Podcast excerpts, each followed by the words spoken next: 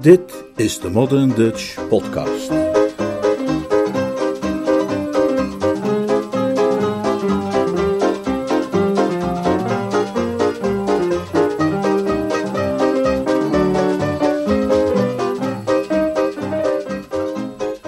Milde gaven voor de armen.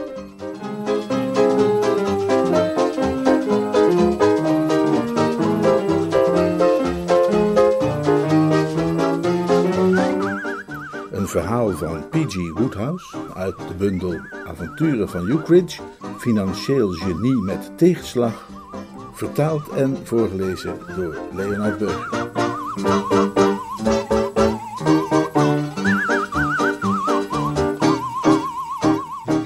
In de Londense geruchtenmolen circuleerde het verhaal dat Stanley Fanshawe Ukridge, die chronisch berooide druktemaker, zowaar op diverse plekken in onze wereldstad was gesignaleerd met geld op zak. Ik was juist teruggekeerd van een korte vakantie op het platteland toen ik dat verhaal hoorde, en ik kon het eerlijk gezegd niet geloven. Het leek mij een wild gerucht en ik lachte erom, zelfs toen ik iemand ontmoette die beweerde hem persoonlijk met het spul in zijn handen te hebben gezien. Pas toen ik onze wederzijdse vriend George Tupper op zekere dag tegenkwam op Piccadilly, begon ik te geloven dat er misschien toch iets van waar kon zijn. Ukridge, zei George Tupper. Ja, die moet volgens mij inderdaad op de een of andere manier aan een beetje geld uh, hebben weten te komen. Ik zal je zeggen waarom ik dat denk. Hij kwam vanmorgen bij me langs toen ik nog in bad zat. En voor ik me had afgedroogd, was hij alweer vertrokken. Hij was dus weggegaan, begrijp je wel, zonder zelfs maar een stuiver van me te proberen te lenen. Hè? En dat is iets dat echt nog nooit eerder is gebeurd. Niet sinds mensenheugenis. Maar ik heb nu even geen tijd voor je trouwens, zei George, die er, viel me op, nogal verward en ongerust uitzag. Ik ben op weg naar het politiebureau. Er is bij me ingebroken. Echt waar? Ja, ik werd er zojuist over opgebeld op de club. Kennelijk zijn er een kostuum, een hoed, een paar overhemden, een stel sokken, een kastanjebruine das en een paar schoenen verdwenen. Geheimzinnig? Inderdaad. Nou, uh, dag. Dag, zei ik, en ik ging op zoek naar Ukridge. Ik vond hem op de kamer waar hij woonde, met zijn voeten op de schoorsteenmantel, zijn pince-nez scheef op zijn neus als altijd, en met een verfrissende pul bier in zijn rechterhand. Ha, Quirky, zei hij en hij wuifde me toe met zijn ene voet. Terug van vakantie, hè? Je hebt er fris blozende wangetjes aan overgehouden, zie ik. Ik voel mezelf ook helemaal toppie trouwens. Ik heb zojuist een fantastische spirituele ervaring gehad, Knabo, waar ik, waar ik nog helemaal opgewonden van ben. Laat die spirituele ervaringen van jou nog maar even zitten en je opgewonden buien. Was jij dat, die George Tuppers pak en hoed en overhemden en zijn sokken, zijn schoenen en zijn kastanjebruine das heeft gestolen? Er was geen bijzondere scherpzinnigheid voor nodig geweest om tot die vraag te komen. Standaard routine. Altijd als er ergens pakken, overhemden, sokken, dassen en dergelijke verdwenen zijn, beginnen de grote vier van de Scotland Yard hun naspeuringen met hun vangnetten te spreiden voor S.F. Ukridge. Hij wierp mij een gekwetste blik toe, alsof mijn woordkeus hem pijn had gedaan. Gestolen, zeg je, knabo?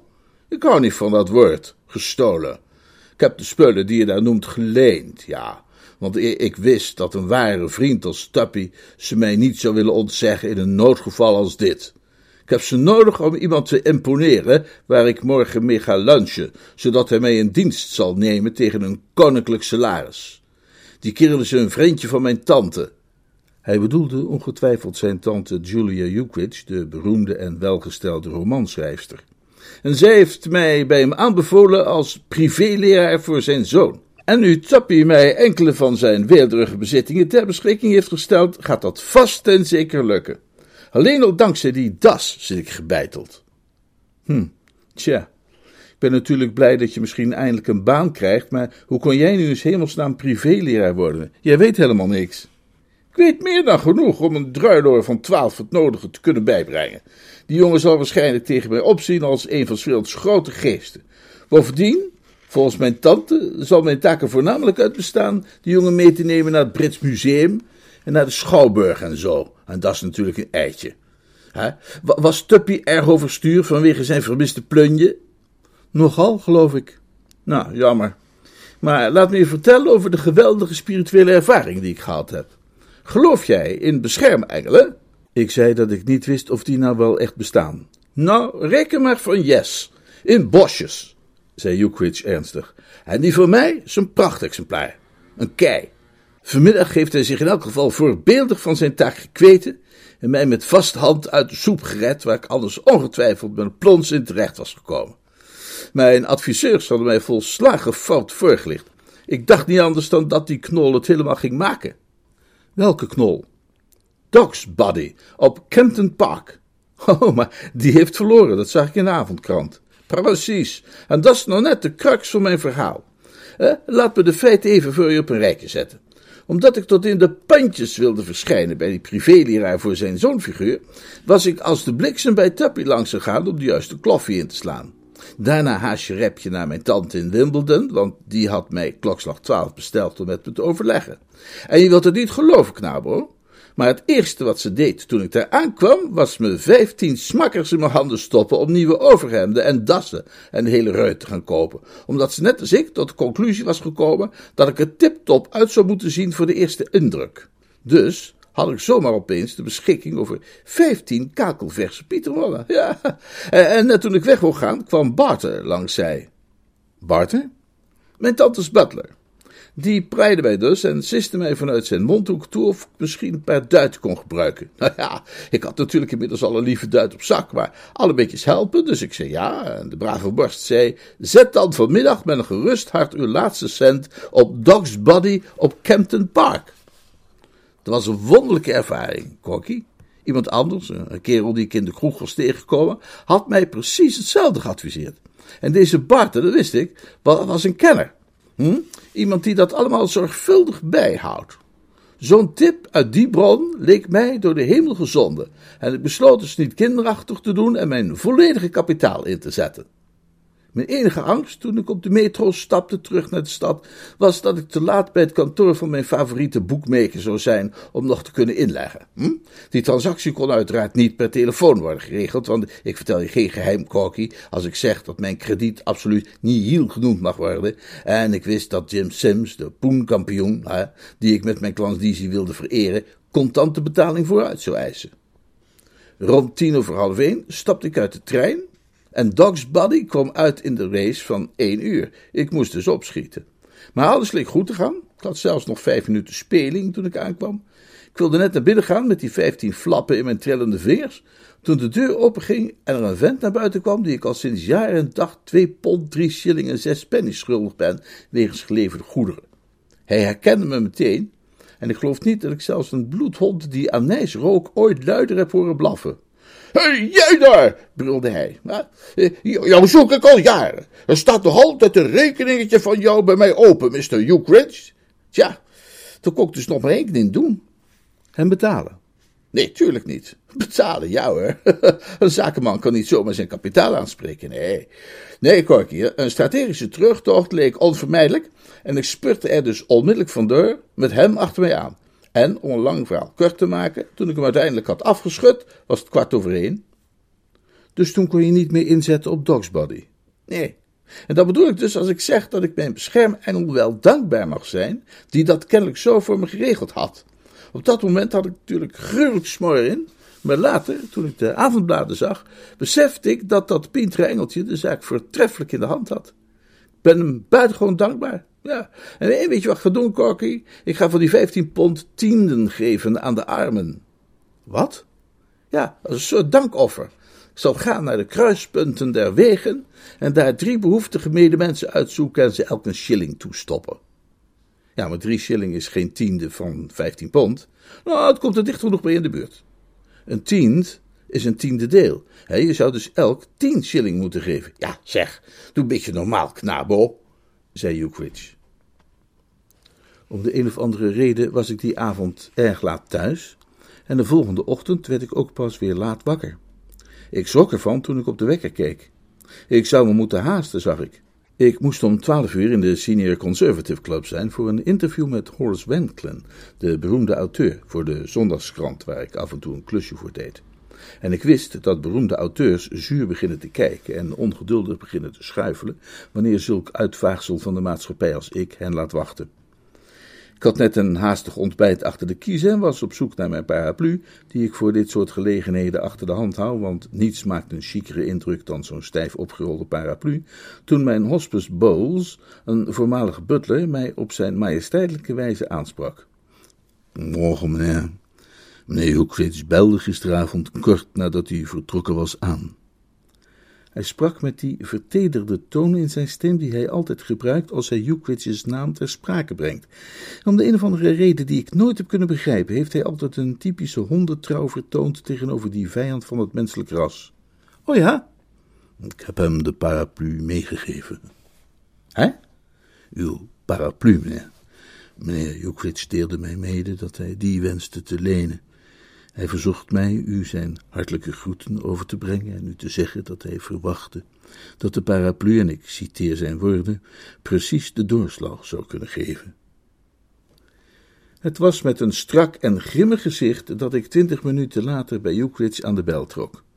De omweg langs zijn schuilhol betekende dat ik te laat zou komen bij Horace Wanklin, maar daar was niets aan te doen. Ik kreeg te horen dat hij niet thuis was en draaide me al om toen ik hem opeens de straat in zag komen. Hij droeg Tuppers hoed, een tikje zwierig schuin op het hoofd, Tuppers pak, Tuppers sokken, schoenen en overhemd, en in zijn hand zwaaide hij mijn paraplu als een toverstaf. Ik had zelden zo'n goed gekleed heerschap gezien. Hij luisterde welwillend naar mijn klachten. Ik weet precies hoe je voelt, Corky. Een man is gehecht aan zijn paraplu. Maar ik zal er netjes voor zorgen. En eh, ergens in de loop van de middag zal ik hem je duizendvoudig terugbezorgen. Waar heb je hem trouwens voor nodig? Het regent helemaal niet. Ik legde hem uit dat ik het ding nodig had ter compensatie van mijn vlotterige broek en de algehele slonzigheid van mijn verschijning. Ik moet zo dadelijk een, een literair kopstuk interviewen in de Senior Conservative Club. Echt waar, ook toevallig. Dan ga ik zo straks lunchen met mijn chique meneer. Met wie heb jij dat interview? Met Horace Wanklin, de schrijver. Hij keek me verbluft aan. Je breekt me toch de klomp, knullo. Zo'n toeval heb ik van mijn levensdagen nog niet meegemaakt. Diezelfde pa Wanklin is de man die een privéleraar zoekt voor zijn zoontje. Mijn tante Julia's is maatjes met hem geworden bij het jongste diner van de Pen and Ink Club. let op, dit kan wat worden. Hier kunnen wij ons voordeel mee doen. Luister wat je moet doen. Als jij hem straks geïnterviewd hebt, hè, over weet ik in wat voor onderwerp het blad van jou is geïnteresseerd, de moderne vrouw, oké. Als jij alles hebt aangehoord wat hij te zeggen heeft over de moderne vrouw, dan zeg je zo langs je neus weg, hè, oh, dat is waar ook, meneer Wanklin. Of denk je dat je tegen die tijd al Horace tegen hem zegt? Nee, nee, nee, nee. Goed, meneer Wanklin dus. Oh ja, dat is waar ook, zeg jij dus. Meneer Wanklin, mijn goede vriend Ukridge, zei tegen me dat hij hier vandaag met u zou lunchen en dat u overweegt hem aan te stellen om wat kennis te stampen in die massief ivoren kop van de verdomde zoontje van u. Nou, u kunt dat ettertje echt aan geen betere handen toevertrouwen. Ik ken Stanley Ukridge al heel wat jaren en ik kan u verzekeren nou ja, hè? en dan een heleboel bla bla die ik wel aan jou kan overlaten. Eh, leg het er maar lekker dik op, Corky. Hè? Laat gouden worden als honing van je lippen vloeien. Ja, dit is nu echt puur geluk, hè? Hoewel, ik had de hele tijd al het gevoel dat ik op de een of andere manier wel beloond zou worden voor dat menslievende initiatief van mij. Welk menslieve? Oh, je bedoelt je tienden voor de armen. Precies. Wanneer ga je dan beginnen met het verspreiden van je milde gaven? Eh, daar ben ik al mee begonnen ben er zelfs bijna klaar mee. Ik heb nog maar één behoeftige medemens te gaan. De andere twee heb je al van je rijkdom laten meegenieten? Ja, en dan moet je wel zeggen, Corky, ik ben er nog een beetje van aangeslagen. Ik hoop dat mijn gastheer straks bij de lunch niet te zuinig gaat omspringen met de versterkende middelen, want ik kan wel een stevige opkikker gebruiken. Het was de tweede behoeftige medemens die me de das omdeed. Hè? De eerste was een makkie. Zag een armoedige kerel bij een auto staan, die kennelijk een kleinigheid probeerde los te weken van het meisje dat achter het stuur zat. Dus ik liep erop af en ik zei, hier, brave man. En ik stopte hem een shilling in de hand. Ik heb me meteen omgedraaid en ben weggelopen om hem niet in verlegenheid te brengen. Maar die tweede, Ukridge huiverde. Hij nam George Tuppers hoed af en bette zijn voorhoofd met wat ik veronderstelde dat een van George Tuppers zakdoeken was. Dat ging niet zo goed. Dat was vreselijk, knabo. Ontzettend. Ramp, die ik maar net te boven ben gekomen. Grote goedheid. De knecht snijdt recht en de meid snijdt scheef. Hè? Wat? De kat krabt krullen van de trap. Ben je dronken of zo? Nee, maar die politieagent dacht van wel. Welke politieagent? Ja, dat is een lang verhaal. Ik zag al helemaal visioenen voor me van Horace Wanklin, die liep de ijsberen door de rookzaal van de Senior Conservative Club, met een nerveuze blik op zijn horloge en onder het mompelen van hij komt wel, hij komt niet. Maar dat zette ik van me af. Hoezeer ik straks ook te laat zou zijn voor ons rendezvous, het raadsel van de politieman, de meid en de kat, moest ik oplossen. Vertel op, zei ik. Hugh trok George Tuppers das recht, plukte een pluisje van George Tuppers mouw en prikte mij ferm in de buikstreek met mijn eigen paraplu. Kokkie, zei hij ernstig, ik heb één belangrijk advies voor een jongeman aan het begin van zijn carrière. Als je gevolg wilt geven aan een spontane impuls, zorg dan dat er niet toevallig een breedgeschouderde kerel van ruim twee meter achter je staat. En deze kerel was zelfs wel bijna tweeënhalve meter, denk ik. Welke kerel? Nou, die waar ik het over heb, in het postkantoor. Nadat ik die behoeftige medemens die shilling had gegeven, dacht ik eraan dat ik nog postzegels nodig had.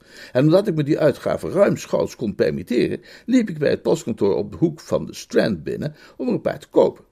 Stond maar één klant voor me in de rij van het loket, een, een, charmant meisje, model stenotypiste. Hè? Ze was met de lokatist in onderhandeling over de aanschaf van twee postzegels van 2,5 penny. En zoals alle vrouwen maakte ze er een heel verhaal van.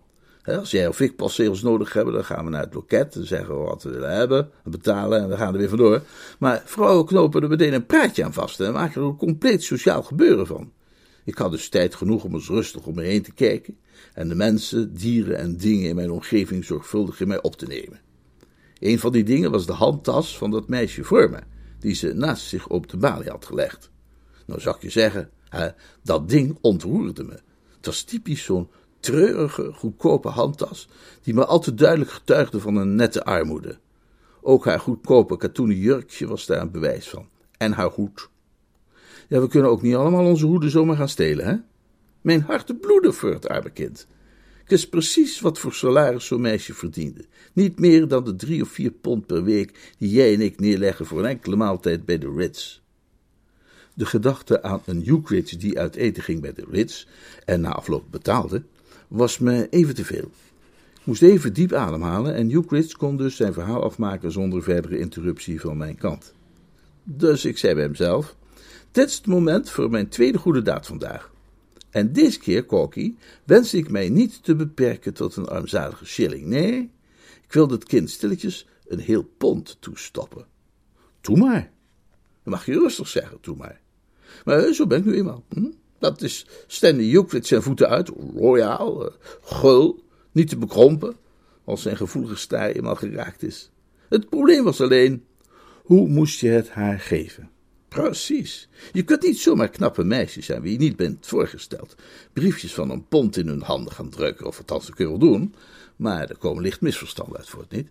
Maar goed, ik, ik, hoef niet lang na te denken, want opeens was er buiten een enorm geraas. En dat meisje liep naar de deur om te kijken wat er gebeurd was. En liet haar tas op de balie liggen. In een oogwenk had ik haar, uh, haar tas open en er een bankbiljet in gefrommeld. En ik ging juist weer op mijn plaats staan met het gevoel dat ik hiermee een veel, veel betere daad had verricht dan ooit in mijn leven. Toen er een zware hand op mijn schouder viel. Toen ik omkeek, zag ik de man van 2,5 meter, die ongemerkt achter mij in de rij was gestaan, en bij de eerste oogopslag zag ik dat hij tot het sociaal bewuste slag van burgers behoorde, dat altijd zoveel overlast bezorgt. Met een kort, daar heb ik je, voerde hij mij naar de deur. Verzet was zinloos. De spieren van zijn tanige armen waren als ijzeren kabels. Is dit uw tas, mevrouw? Vroeg hij aan het meisje dat gretig naar het wrak van twee taxis stond te kijken. Deze man zat er met zijn vingers in te graaien. Agent! riep de reus tegen de smeris die de botsing aan het ontwarren was. En ja hoor, die smeris kwam meteen aangelopen. Ja, kon moeilijk anders dan de zaak uiteenzetten zoals die was. Dat, dat deed ik dus. Maar mijn verhaal werd nogal uh, sceptisch ontvangen. Ik kon zien dat ze er niet veel van geloofden. Gelukkig slaakte op dat moment het meisje een gilletje en meldde dat ze inderdaad een briefje van een pond in haar tas had gevonden dat ze daarvoor niet had bezeten. Dus mijn onschuld was bewezen. Maar niet mijn alcoholvrije staat. Die smerigen herkennen zoiets als zuiver altruïsme niet.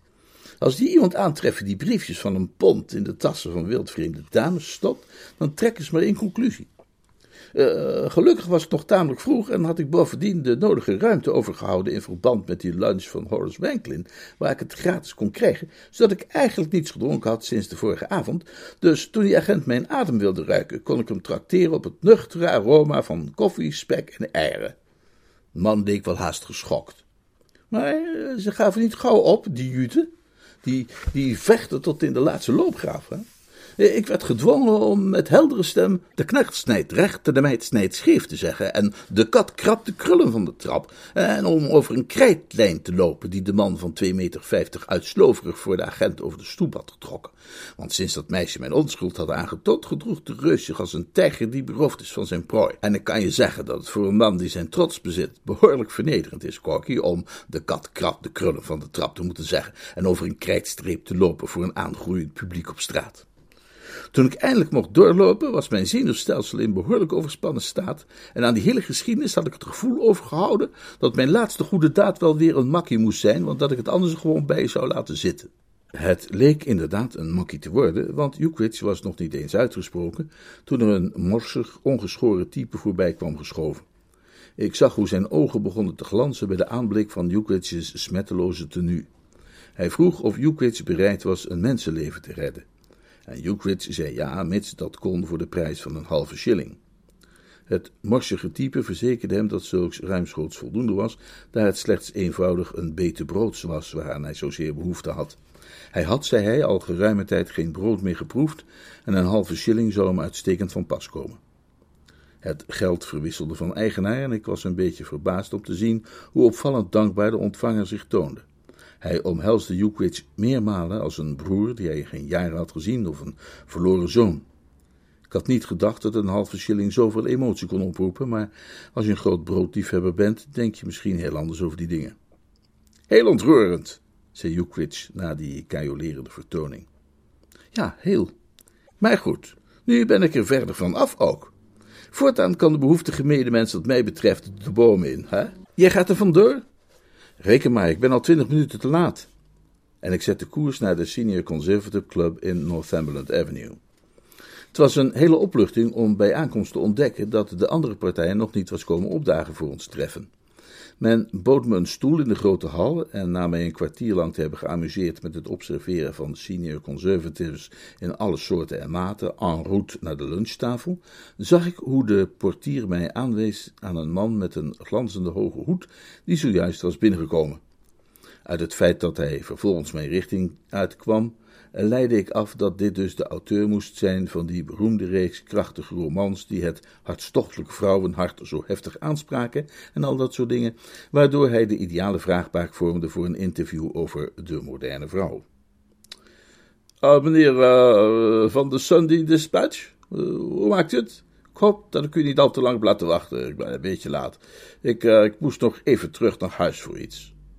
Horace Wanklin was een lange, magere, pezige man van begin vijftig, met een lange, magere, pezige nek, met daaromheen de hoogste boord die ik ooit op een menselijk overhemd had aanschouwd.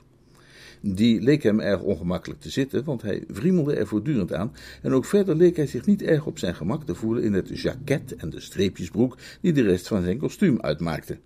Maar het viel niet te ontkennen dat hij er uiterst keurig bijliep. Salomon in al zijn luister, nog Ukridge in George Tuppers nieuwe grijze handgemaakte visgraat met dubbele knopen, was opgewassen tegen deze luisterrijk gestoffeerde letterkundige. Ik zei dat ik het op prijs zou stellen als hij mij zou willen vertellen wat zijn gedachten waren op het punt van de moderne vrouw, en zijn ogen lichten op alsof hij blij was dat ik hem dat had gevraagd. Hij nam een stoel en begon te praten, en van meet af aan was duidelijk dat hij een uiterst sombere kijk had op de moderne vrouw. Hij verfoeide haar bazigheid, haar neiging om altijd haar zin te willen krijgen, haar gebrek aan respect voor ouderen en wijzeren en haar gewoonte om maar door te blijven gaan over hetzelfde onderwerp als, en ik citeer zijn woorden zoals Bowles zou zeggen, een verdomde gouvernante. Dat zeurt maar en dat zeurt maar, zei Horace Wanklin, die kennelijk slechte herinneringen had op dit punt, waar ik slechts naar kon raden. Zeuren, zeuren, zeuren. Nadat hij een minuut of tien onafgebroken had gesproken en mij stof had verschaft voor wel twee columns, twee en een half, zweeg hij plotseling en keek me doordringend aan. Bent u getrouwd? Ik zei dat ik niet getrouwd was. Geeft u geen dochters? Nee, geen dochters. Ah, het klonk als een jaloerse verzuchting. Ik zie dat u een ongesteven overhemd draagt. Dat klopt, een slappe bord. Inderdaad. En een flanellen broek met uitgezakte knieën. Ja, bof komt, zei Horace Wanklin. Terwijl hij nog sprak, kwam er een jongeman van buiten de hal binnen. Toen hij mijn gesprekspartner zag zitten, bleef hij verbaasd staan. Grote genade, om Horace, riep hij uit. U ziet eruit als om door een ringetje te halen. Hoe komt u zo deftig gekleed? Waarom bent u vandaag opeens als heer vermomd? Horace Wanklin slaakte een diepe zucht. Patricia heeft me gedwongen om terug naar huis te gaan en dit aan te trekken. Patricia, uw dochter? Ja, haar zus en zij doen al maandenlang moeilijk over de manier waarop ik me kleed. Ja, en terecht. Helemaal niet terecht. Horace Wanklin bewoog ongemakkelijk op zijn stoel, misschien uit ergernis of misschien omdat de punt van zijn boord hem in zijn hals stak. Dat was moeilijk te zeggen. Waarom zou ik geen gemakkelijke kleren mogen dragen? Ik ben geen hertog, ik ben geen ambassadeur, ik ben een schrijver. Kijk dus bijvoorbeeld naar die jongeman hier, die is ook iemand die schrijft. Ongesteven overhemd, slappe boord, knieën in zijn broek. Of kijk naar Balzac. Die droeg een monnikspijer. Of kijk naar. Ik kan alleen maar naar u kijken, om. Fascinerend eenvoudig. Maar zitten die kleren dan niet lekker? Nee, natuurlijk zitten die kleren niet lekker. Ik voel mij er ontzettend beroerd in, maar ik moest en zou ze aantrekken. In ieder eerbiedigt immer liever Patricia's initiatieven, zei Horace Wenkling, en ik bedacht wat een prachtige tongbreker dat geweest zou zijn voor die politieagent om aan Euclid voor te leggen. Uh, Patricia bracht mij hierheen met haar auto en ze had de hele weg al zitten zeuren over mijn kleren. En toen ik uitstapte, zei ze dat als ik me bleef kleden als een armoedzaaier, er vandaag of morgen iemand op me af zou komen en zeggen: Hier, brave man, en een shilling in mijn hand zou stoppen en verdomd. Op dat moment komt er iemand op me af en zegt: Hier, brave man, en stopt me een shilling in de hand. Wat een fantastische timing! Ja, zei Horace Wenkling, en hij zweeg een ogenblik somber. Nu, je kunt wel begrijpen hoe dat afliep hervatte hij toen zijn verhaal, terwijl hij zijn vinger langs de binnenkant van zijn boord haalde in een hopeloze poging dat wat minder strak te maken. Patricia zei, zie je nou wel, op dat toontje dat vrouwen daarvoor hebben, en het eind van het verhaal was dat ze me mee terugnam naar huis en dat ze me deze verdomde spullen aan liet trekken. U ziet er prachtig in uit. Ja, dat kan wel zijn, maar ik kan zo nauwelijks ademhalen. Wilt u dat dan? Ja, wat dacht je? En ik zal je zeggen wat ik nog meer wil. En hier knarste Horace Wenkling met zijn tanden en kreeg hij een kille vastberaden blik in zijn ogen. Namelijk dat ik ooit op een dag die hier brave manfiguur nog eens tegenkom, zodat ik grondig met hem kan afrekenen. Wat ik in gedachten heb, is dat ik hem in hele kleine stukjes ga snijden met een bot, roestig mes. Nadat u hem eerst met kokende olie hebt overgoten. Ja, zei Horace Wenklin nadat hij die suggestie eh, even met kennelijke instemming had overwogen. Nadat ik hem eerst met kokende olie heb overgoten. En achteraf zal ik dan dansen op de povere resten. Hij wendde zich weer tot mij. Had u verder nog iets van mij willen weten, meneer... Uh... Nee, dank u. Goed. Dan loop ik nu even langs de Giron om een tafeltje te bestellen, want ik lunch hier dadelijk met een neef van Julia Ukridge, legde hij uit aan de jongeman. Ik vreesde dat hij daarin iets te optimistisch was, of misschien kan ik het beter juist te pessimistisch noemen. Ik had het gevoel dat als ik Ukridge een samenvatting zou geven van deze conversatie, hij het wellicht veiliger zou vinden om deze maaltijd aan zich voorbij te laten gaan. Ukridge is altijd een stevige eter geweest, vooral in het geval dat hij te gast is, maar het bederft ongetwijfeld de eetlust wanneer je gastheer kokende olie over je begint uit te gieten en je in kleine stukjes krijgt te snijden. En daar bleek ik gelijk in te hebben. Ik wachtte even voor de deur van de club tot hij kwam aangekuierd. Hallo Knabo, klaar met je interview? Ja, zei ik, en jij bent klaar met de lunch. Terwijl hij naar mijn verslag van de gebeurtenissen luisterde, zag ik zijn bewegelijke gelaatstrekken langzaam bevriezen. Een leven van bukken en reizen onder de slingerstenen en pijlen van het gramstorig lot had zijn zenuwen gestaald, maar toch niet dusdanig dat ze onaangetast konden blijven onder dit salvo. Toen we een eindje gelopen hadden, leek hij toch weer wat bij te trekken. Nou ja, zei hij. Ik werd van mijn vroegste jeugd van iedere hoop beroofd, nooit bloeide open liefde of vreugd, al na mij werd beloofd. Die regels ben ik nooit vergeten, Corky. Hè? Ik heb ze 500 keer over moeten schrijven toen ik op school een keer een stinkbommetje in de klas had laten afgaan.